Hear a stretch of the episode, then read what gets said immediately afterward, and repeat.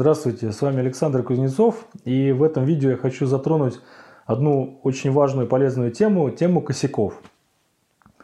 Косяки в стройке встречаются сплошь и рядом, и они сопровождают любой процесс постоянно. Кто-то больше косячит, кто-то меньше косячит.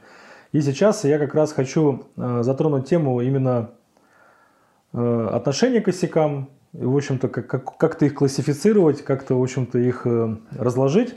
Ну, первое, первый тезис, который в общем-то, хочу вам донести, заключается в том, что косячат все. То есть вот не бывает такого человека, не бывает такого строителя, который не ошибается, который, э, который в общем-то, не косячит. Если вам если вы заказчик, и вам попадается такой строитель, который говорит, мы никогда не косячим, он точно врет или, или заблуждается. В общем, такого точно не бывает. И нужно понимать, что косяки бывают существенные, бывают несущественные. Ну, к несущественным можно что отнести? Там какие-то мелкие огрехи, ну, что-то вот связанное там с неаккуратностью. Это то, что, в принципе, э, на работу систем э, не влияет. Ну, в моем случае я занимаюсь э, инженерными системами. То есть на работу систем это не влияет, но в общем, это может какие-то неровности быть, то есть какие-то там неаккуратные вещи, то есть там, ну, как правило, это мелочи. И бывают косяки существенные, то есть это те, которые могут привести к каким-то серьезным последствиям. Если говорить про инженерные системы, то к существенным косякам можно отнести там вещи, которые могут привести к утечкам, там, к ожогам, короче, каким-то там взрывам и прочим вещам. Или могут возникнуть какие-то последствия в виде там неработающей или плохо работающей системы, или возникают какие-то сопутствующие вещи, которые доставляют в последующем заказчика массу неудобств, дискомфорта. Вот недавно у нас были такие ситуации, когда неправильно смонтированная канализация приводила к тому, что у людей в доме воняло канализацией, они годами с этим жили, пока вот, в общем-то, искали возможность, как это можно устранить. Или на другом объекте ребята смонтировали систему отопления, система небольшая, сам дом по себе небольшой, но в одной комнате просто не работает радиатор. Уже все сделали, весь ремонт, достроили дом, сделали всю отделку, люди живут и, и, и просто мучаются из-за того, что вот одна комната не греется, и приходится им электрическим обогревателем догревать. А чтобы исправить этот косяк, это нужно там расковырять э, стены там в полах. Причем, как правило, в этой ситуации нету ни схем, никто не знает там где, как она проложена. Монтировалось это все несколько лет назад, нет проекта. И опять же, это, вот на мой взгляд, большой косяк, когда э, люди строят без проекта. Проект нужен в любом случае обязательно на э, само здание, на инженерные системы, на электрику, на, на любые инженерные системы тоже нужен проект. И по этой причине, чтобы э, меньше косяков возникало в нашей работе, чтобы была возможность нормально контролировать процесс, мы занялись проектированием, последние несколько лет этим активно занимаемся – и, кстати, кому интересно, вы можете э, пройти в описании, найти образцы наших проектов, скачать и посмотреть, если нужно заказать. И поэтому, если говорить про косяки, то, в общем-то, как я уже говорил, есть значительные, есть незначительные. И важно в этой ситуации понимать, как вообще люди относятся к косякам, как к ним относятся сами исполнители и как к ним относятся заказчики. Если говорить про исполнителей, ну, я считаю, что косяки надо исправлять. То есть вот э, нужно, нужно исправлять, не нужно пропускать. Если косяк незначительный, ну в этой ситуации я как отношусь? Если заказчика это устраивает, он это заметил, его устраивает, ну значит мы его не исправляем. Если его легко исправить, ну лучше мы исправим. То есть есть такие, опять же, косяки легко устранимые, есть трудно устранимые. Поэтому если это незначительный, легко устранимый косяк, мы просто берем и исправляем. Если это такой незначительный, уже трудно исправимый, то это уже как бы заказчиком обсуждается. Если он оставит на том, что надо исправлять, значит исправляем. Потому что люди все разные, отношение э, к каким-то даже эстетическим вопросам людей разное. Бывает вообще ситуация, когда ты смотришь, ну вот косяк, надо исправить его, а заказчик говорит, да, меня это устраивает. То есть в этом плане а, а бывает, ты смотришь, это вообще какая-то ерунда мелкая, вообще практически незаметная. Но вот заказчик ее увидел, и вот у него просто наболело, и вот он требует его исправлять, значит, надо исправлять. Потому что, ну, заказчику с этим жить, он за это платит, и поэтому, ну, поэтому надо исправлять. Если говорить про значительные косяки, то, конечно, их надо исправлять. И в этой ситуации бывает ситуация, когда ну, в этот момент бывает ситуация, когда мы видим, что это существенный косяк, и мы можем его устранить, и мы просто его устраняем. Даже бывает и заказчику это не объясняем, не доносим, не рассказываем. Ну какой смысл человека там нервировать как-то, его там, чтобы он переживал по этому поводу. Мы просто берем и делаем. Бывает, конечно, ситуация, когда какой-то очень серьезный косяк, который, в общем-то, для того, чтобы исправить, нужно провести какой-то большой объем работы. Он должен быть как-то совмещен с другими работами. Поэтому здесь, конечно, приходится идти к заказчику и договариваться, объяснять, что вот возникла такая ситуация, вот мы ее обнаружили, и вот для того, чтобы исправить, нужно сделать то-то и то-то и то-то. И вот мы вот, мы вот готовы приступить тогда-то. То есть, и надо в этой ситуации идти к заказчику уже с каким-то готовым решением. Не приходить, не рассказывать, что ой, вы знаете, у нас там, там вот так получилось, мы не знаем, что делать. То есть там надо с заказчиком разговаривать э, языком решений. То есть вот ты понимаешь, что вот возникло то-то, это нужно вот таким способом исправить, э, такими-то силами в такой-то срок, и ты просто и приходишь и договариваешься. И в большинстве случаев люди понимают, что это надо исправлять, они все равно тебе доверяют, понимают, что ты сам эту проблему выявил, и ты уже приходишь с готовым решением и готовностью это исправить. Важный момент, опять же, заключается в том, что как сами заказчики относятся к косякам. Ну, в первую очередь, заказчикам тоже надо понимать, что косяки в стройке бывают. И это неизбежная ситуация. Есть заказчики, которые это понимают, и они как бы довольно-таки мудро и здраво к этому относятся,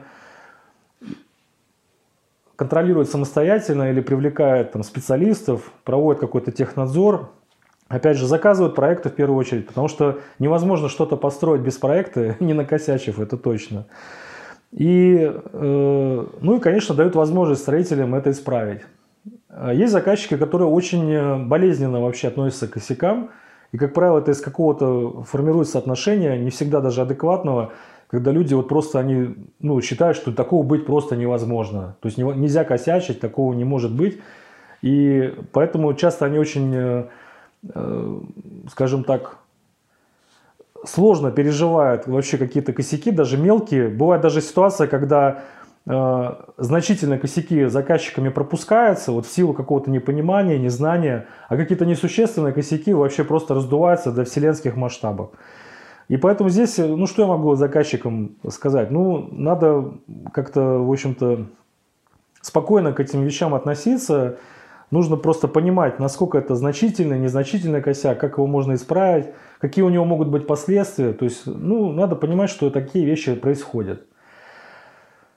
Э, что касается э, косяков, которые совершают коллеги, да, то есть вот, э, вот мы занимаемся инженерными системами, и, допустим, какие-то электрики косячат или, или там строители – вот как в этой ситуации, допустим, я отношусь к чужим косякам? Ну, во-первых, я не люблю критиковать чужую работу.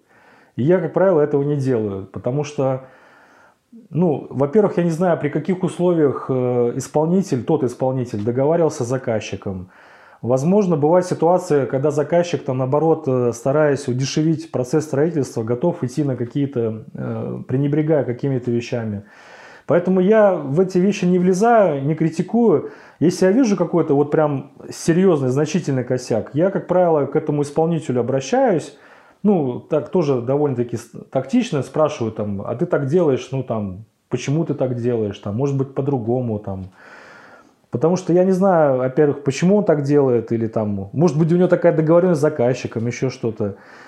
И я в чужой монастырь не лезу, потому что на любом объекте существует своя субординация. То есть у, там, допустим, там, у электриков там, или там, у отделочников, у каких-то строителей, у них, как правило, есть свой какой-то прораб, есть свой там, бригадир. Это его задача э, своих исполнителей контролировать, э, следить за тем, что там они делают – исправлять косяки, которые он выявляет. И поэтому что я буду там лезть заказчику и рассказать, там, что а вот там строители то сделали, строители это. То есть я могу обратиться к тому же бригадиру или к прорабу и сказать, слушай, там ты смотри, там как бы твои ребята там что-то могут не так сделать. Потому что бегать и как бы стучать, там, рассказывать, жаловаться кому-то, ну, во-первых, это не моя задача. Вот моя задача прийти и сделать свою работу. Если я по какой-то причине не могу ее сделать, то я обращаюсь к тем строителям, говорю, что, ребята, из-за вас я не могу там то-то сделать, надо как-то, в общем-то, это совместно сделать. Э, если они не решают эту задачу, ну, как бы я уже обращаюсь к заказчику. Но я стараюсь в чужую работу не влезать, не критиковать. Пусть они сами разбираются со своими косяками, пусть они сами контролируют, исправляют это. Это их работа. Они за это получают деньги, и их задача сделать свою работу хорошо. Много вообще проблем и много косяков возникает из-за э, неправильной организации процесса. Во-первых, э, я считаю, что на любом объекте должен быть э, один человек ответственный, который контролирует вот всю стройку. Это может быть прораб, это может быть какой-то там генподрядчик или там какой-нибудь project менеджер, да, то есть это человек, который должен вот на всем этапе строительства, он должен контролировать исполнение работы, он должен понимать, что вообще происходит, он должен понимать технологии, обладать достаточной компетенцией, должен организовывать всех подрядчиков – и, как правило, такого человека на, на стройке не бывает. Если говорить о каком-то крупном строительстве, там есть там, генподрядчик, там это весь функционал расписан. А если говорить про частное э, домостроение, то, как правило, такого человека нет. Заказчики, как правило, таких людей не нанимают. Ну, предполагаю, что можно на этом как-то сэкономить. Или зачастую заказчики сами эту функцию как бы на себя принимают, но на самом деле они с ней не справляются, потому что либо у заказчика недостаточно компетенции, либо э, ему просто некогда, либо ему просто не хочется, либо он испытывает какое-то избыточное доверие к исполнителям. Поэтому всегда должен человек, который вот ведет стройку, ее контролирует. И в зоне его ответственности контроль, поощрение, наказание и, и синхронизация всех исполнителей. Я вот всем заказчикам объясняю одну простую вещь. У меня очень, кстати, много заказчиков, это предприниматели, владельцы бизнесов – и вот они в отношении своего бизнеса это прекрасно понимают, а когда дело касается стройки, они вот этого вообще не хотят понимать. То есть э, у меня, например, вот заказчик был владелец э, нескольких магазинов. Я ему объясняю, вот у тебя есть же продавцы, есть. То есть вот представь себе, что ты говоришь, продавцы, вы теперь работаете самостоятельно, вы все классные ребята, вы все знаете хорошо свое дело, вот вы только работаете, хорошо работаете, хорошо это самое зарабатываете, и, и все будет отлично, а я буду получать прибыли. И вот я у него спрашиваю, будет у тебя после этого твой бизнес функционировать? Он говорит, нет, не будет. Я говорю, а почему ты считаешь, что вот можно там нанять плиточника, там какого-нибудь каменщика, бетонщика, сантехника, электрика, просто им сказать, ребята, вот есть объект, вы туда идите, делайте свою работу хорошо, я вам заплачу, и после этого вот получится какой-то классный и качественный результат. Я говорю, все ровно то же самое происходит. Любой процесс требует контроля. Любой процесс требует организации. И заказчики, конечно, часто это пренебрегают. Они пытаются эту функцию на себя взять. Как правило, ее до конца не берут. Э, на стройке происходит бардак. И в результате это все приводит к косякам. Вы можете нанять супер классного сантехника, вы можете нанять супер классного электрика, все, всех специалистов у вас будут высококлассные, ответственные, классные ребята, но в, в итоге у вас получится фигня. И э, бывает такая ситуация очень часто, когда заказчик нанимает хорошего прораба, вот действительно хорошего специалиста, который знает все технологии, все нормы, все правила, у которого самого там огромный опыт за плечами, но у него работают какие-то разгильдяи на объекте, на объекте он появляется редко, за объектом не следит, и заказчик думает, что у меня классный спец тут есть, он все шарит, он все вообще во всем разбирается, а делается это все в результате кривыми руками. Поэтому здесь очень много моментов, очень много аспектов.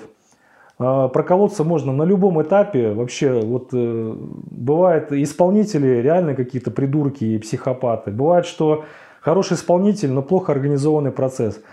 И, и в одном и в другом случае возникают косяки. А, на сегодня все. В комментариях вы можете рассказать о косяках, с которыми вы сталкивались, э, э, что, какие у вас ситуации были. Можете высказать свое мнение. С вами был Александр Кузнецов. Всего доброго. До свидания.